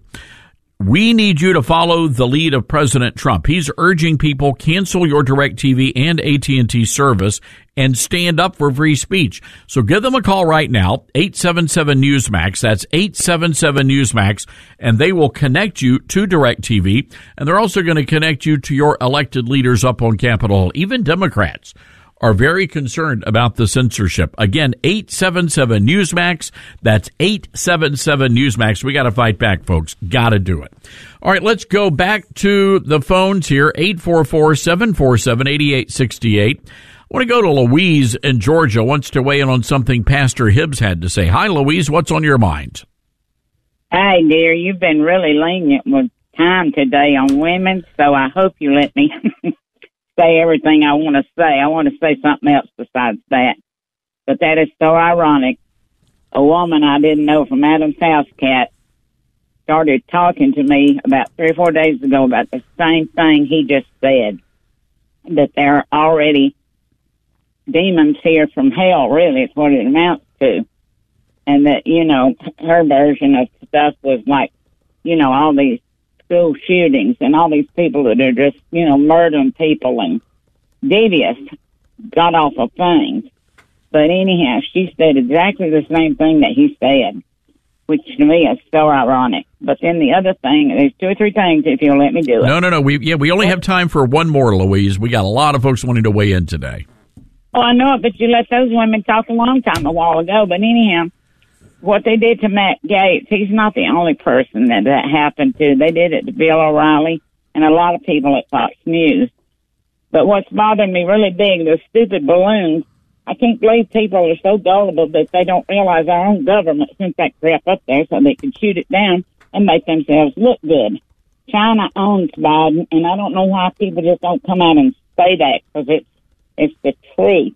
But what's bothering me now is all those whales that are dying up the East Coast, nobody's doing anything. and it's money and power because the government signed all those stupid windmills and ain't worth a crap. And that's what's messing the whales up is all the pounding that they're doing, driving those things into the ocean floor. And and that's what whales. That's All right. how they Were we talking about whales today? I don't think I, I, you lost me on the whales. You don't know about all the whales that are No, because we're not talking about no. we're- Well, we're not talking about whales oh, today. Oh, I'm sorry. I'm sorry. That's all right. All right, Louise, appreciate the call. Yep, give us a holler back. I get it. I get it. We got to try to stay focused, people. Stay focused today. all right, let's go to Stephen in Maine, WLOB. Hi, Stephen. What's up? Yeah, Todd. uh, First off, let me give you uh, kudos. Uh, you're about a you're about as close to the class act that Mark Levin is. I mean, what would we do without you and Mark Levin and Bongino and the, and the rest, and the folks behind the scenes that help you out every day. So, kudos to you. Well, to thank you. Appreciate that, Stephen. And the other thing that I would like to say is, uh, in line with what you were talking about, uh, the fact of the matter is, is uh, when you have socialism, and the Democrats come right out and said they want socialism, and uh, that's what they're pushing for and stuff. But when you take socialism and you politicize it and weaponize it like they did with the FBI and the Department of Justice, then you have Marxism, and we have folks right within the Democratic Party that admit that they're supporters of Marxism. That's a, that's no secret. And when you have Marxism, aka communism, you got problems within this country because the, I agree with the rest of the folks that are calling in and stuff. Our problem is within the United States government. Somebody's compromised big time and somebody has planned this thing out and it's not nothing that happened overnight. This is something that I believe that they've been planning for quite a while. It's in line also with what you said yesterday when you were talking about, you know, making sure that we need to make sure that when we vote for somebody, we know who they are, you know. They're they're wonderful on the radio sometimes, but then when you when you find out in the real world, Oh, you uh, got to do your yeah, you got to do your homework on that, Stephen. You've got to. Good point, Stephen. Appreciate the call. We're running late for a break here. The Okay, computer's going to cut Well, us thanks- off. Yeah, thanks guys. for taking let's. my call. We'll be right back.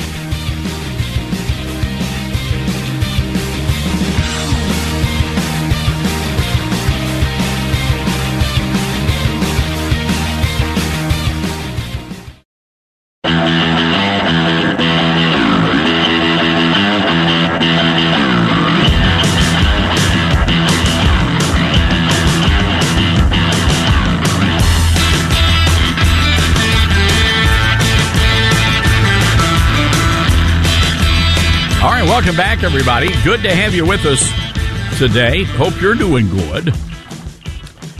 844 747 8868. We're going to get to the phones in just a moment. There's a crazy story out of California where a school teacher lost her job because she refused to buy into this whole this whole agenda involving transgenderism and convincing kids, little boys, that they're little girls and vice versa. And uh, the teacher did an interview. Her name is Jessica Topias, or Topias, rather. My apologies. Ms. Topias was doing an interview with Fox News. Cut number 13, please. and um, the district began investigating me and um, through through that whole um, investigation and there were meetings that were held um, i found out that i was was being put under directives of having to call students by their preferred pronoun or gender um, I also had to lie or withhold that information from their parents. And then um, I also found out, unique to my position as a PE teacher, that I I have to allow. I was told I need to allow trans students into the locker room. I obviously oversee the the female, the girls' locker room, and so you know that really caught me off guard. And I clarified with them, "Are you are you telling me I need to let male genitals into the locker room?" And they said yes. Um, that it would be discriminating if I didn't. If it was a trans student who, you know, appears is, is choosing to be a girl, appears like a girl, um, that I would need to allow them in. And so I was very clear with them. If, if the student has male genitals, I'm not letting them in the female locker room. And my district said that's a whole other issue then because you have to. Well, it sounds to me like the teacher should have gotten a pay raise. She's the only person in that room with common sense. So anyway, um, Miss Topias was also told that she had to hide students' gender transitions from mommy and daddy and also to keep them in the dark by lying about it. So let's just say little Sally uh, is is Billy when she gets to school, then the teacher would not be allowed to have a conversation with the parent saying, "Hey, we got a problem here." And she goes on to talk about that. Uh, cut number fourteen. Yeah. Um, so according to my school district, students have privacy. And so if a student shares information regarding a pronoun preference or, um, you know, thinking they're maybe the opposite gender of what they biologically are, if they share that information with a teacher, we are supposed to keep that info from parents in case the parent doesn't know. And there's so many issues with that. How do we know the parent doesn't know? You know, number two, um, in, in my opinion, students, I mean, we're talking 12, 13, 14, 15 year olds. Um, I don't, I don't believe they should have this quote unquote privacy to where their parents are being left in the dark about very, you know, pertinent information about their well-being. Yeah, I I don't blame you one bit.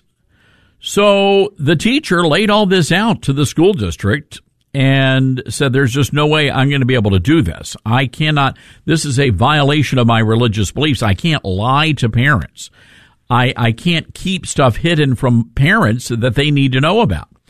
So the superintendent, a guy by the name of Trenton Hansen, sends an email or sends a letter, and Fox got a hold of the letter. And they said, Well, hate to break it to you, but you're fired. You're done. And the superintendent goes on to say, quote, based on your religious beliefs, you cannot be dishonest with parents. If asked about a student's gender identity by a parent, you cannot refer the parent to a counselor, defer the inquiry, and suggest they speak with the student or otherwise deflect the parent's inquiry. In other words, the school district was saying, we expect you to be dishonest with parents. And if they, if the parent asks about the, the gender, you've got to deflect that question. Can you believe this? A taxpayer funded school system, ladies and gentlemen. This is horrifying. They went on to say the district cannot accommodate your religious beliefs that you pro, that prohibit you from maintaining a student's gender identity and refraining from disclosing a student's gender identity from his, her, their parents or guardians. Unbelievable. And then the teacher goes on to talk about how difficult this decision has been. Cut 16. It was very hard. I couldn't even make it immediately. They called me back to work. They said just barely I was being allowed to come back um, after investigating me. And um, they gave me the directives. And that was like the end of a week, maybe a Thursday, Friday. And I was expected to just show up again on that Monday. And I knew, first of all, I was going to need some time um, to process. And so I ended up going off um, on stress leave for three months, processing all of it, you know, seeking counsel, praying, and really deciding what uh, my next move was going to be. And so, yes, it was very hard. I felt very alienated as a as a believer and what I what I read from them as I you know spoke on my faith in the religious accommodation meeting um, was just a, a total lack of understanding. Um,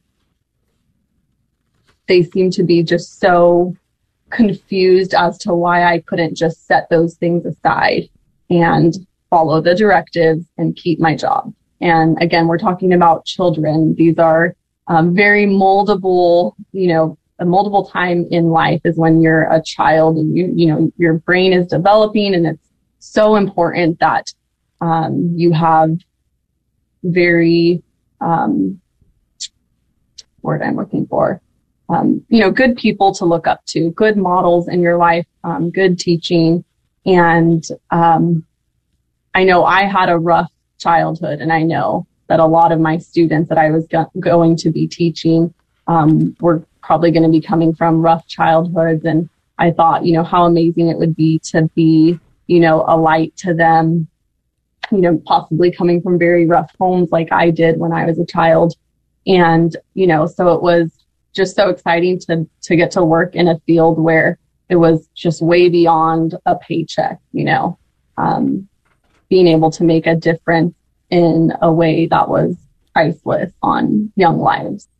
You know, it, it seems to me that we need more teachers like like Jessica Tobias in the public school classroom. Individuals who are willing to, to take a stand and to teach kids right and wrong and to be able to, to, to stand up to these radical sex and gender revolutionaries. But unfortunately in California, well, you know what? They want the teachers to literally deceive moms and dads about what their kids are doing in the classroom. 844-747-8868. That is our toll-free telephone number. That's 844-747-8868. Now, folks, we've been telling you about the censorship that AT&T has been up to with Newsmax television. And many of you have been asking, okay, what's the alternative? Well, I'll tell you what the alternative is. The alternative is Patriot Mobile. They're America's only conservative Christian wireless carrier and they're fighting for causes we care about. So when you pay your bill, you're not going to be supporting radical a radical agenda. You're going to be defending freedom. You're going to be defending liberty. You're going to be defending the Second Amendment. And Patriot Mobile, they've been out there fighting this good fight. They have an incredible track record and an incredible product. PatriotMobile.com slash Todd is the website. PatriotMobile.com slash Todd. You'll be able to get all sorts of great information there. They have a, a great coverage map. You'll be able to find out, just type in your address and you'll find out what the coverage looks like in your neighborhood. But most of all, you're going to be sending a message to these woke companies that you're not going to tolerate that stuff anymore. PatriotMobile.com slash Todd. Great, great benefits and discounts. Got to use my name, Todd, to get those, to get those discounts. Again, PatriotMobile.com slash Todd. We'll be right back.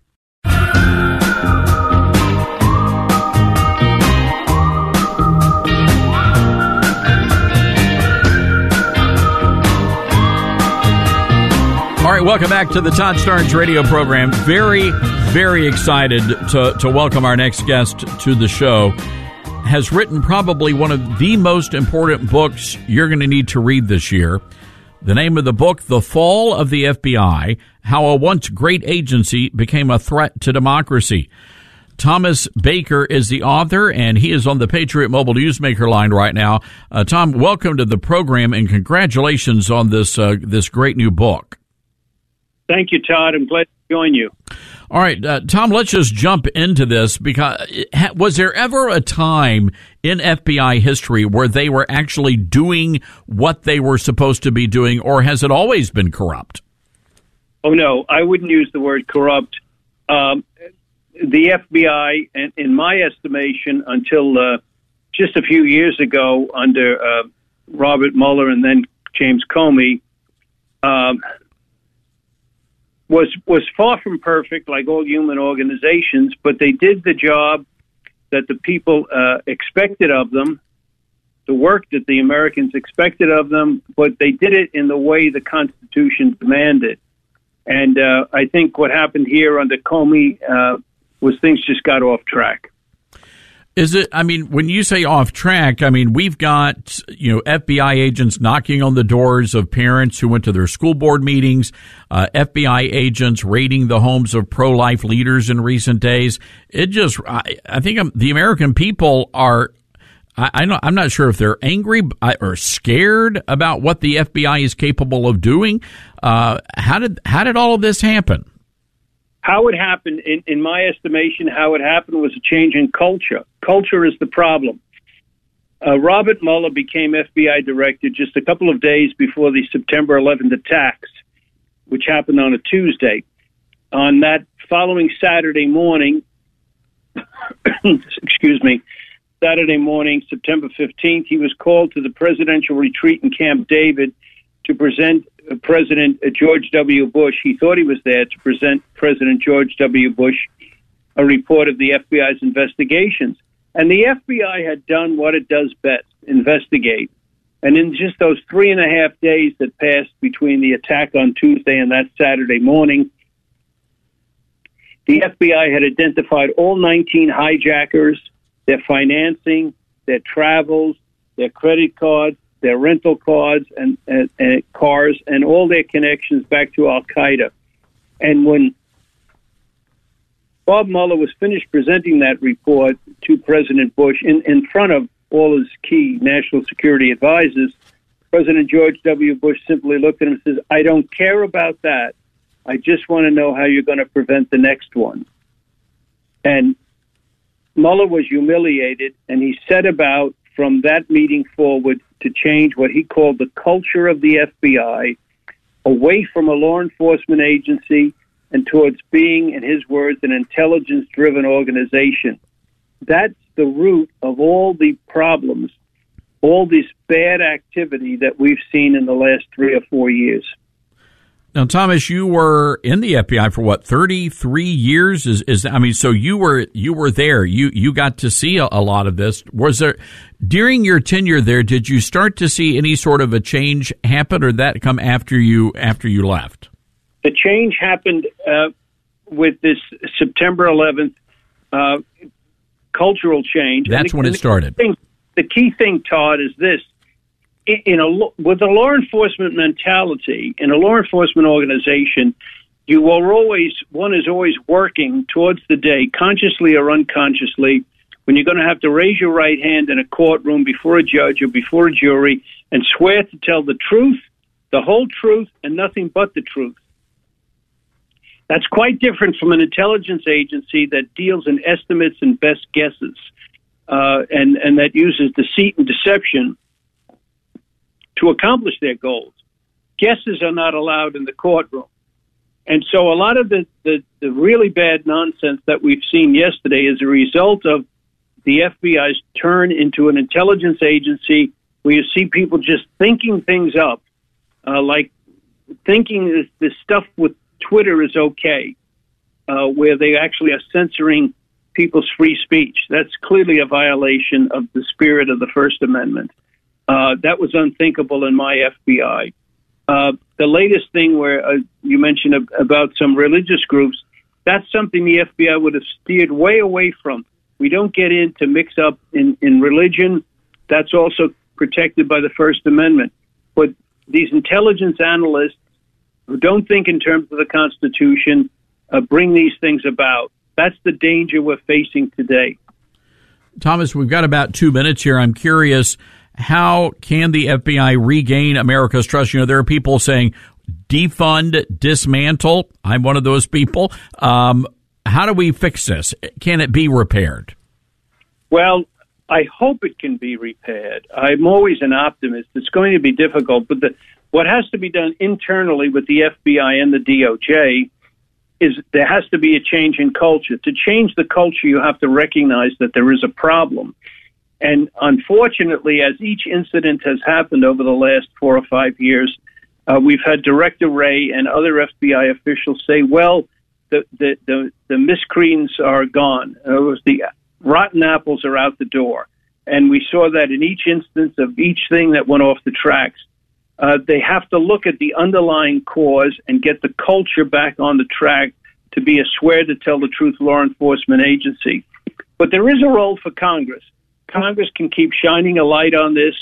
Uh, Congress does have control of the purse strings. That's a that goes back to the Constitution. It's a tool that Congress has to force the executive branch to to take action, and specifically, Congress can change certain laws, like the uh, FISA Act, the Foreign Intelligence Surveillance Act, which has been abused, as we now know, when we saw it in the Carter Page matter.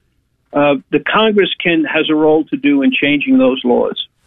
All right. Well, Thomas, congratulations again. Uh, we're coming up on the uh, top of the hour news here, uh, and we um, really appreciate you coming in. And we're going to get you back on to talk more about the book because this is an important uh, an important piece, folks, that you need to be reading. The Fall of the FBI. We have a direct link to it on our live show blog. You can get it wherever you buy your books. Again, The Fall of the FBI. Thomas Baker, uh, the author, 33 years as an FBI special agent. Thomas, congratulations. And uh, again, we're going to get you back, and we really appreciate your service to our great nation. Thank you, Todd. Thank you very much. Thank you for all you do. Well, you're kind to say that, Thomas. Again, the fall of the FBI. Folks, we've got to scoot out of here. Uh, a big, big day tomorrow. Lara Trump, among others, going to drop by. We'll be telling you more about that over on the website. This is the Todd Starnes Radio Show.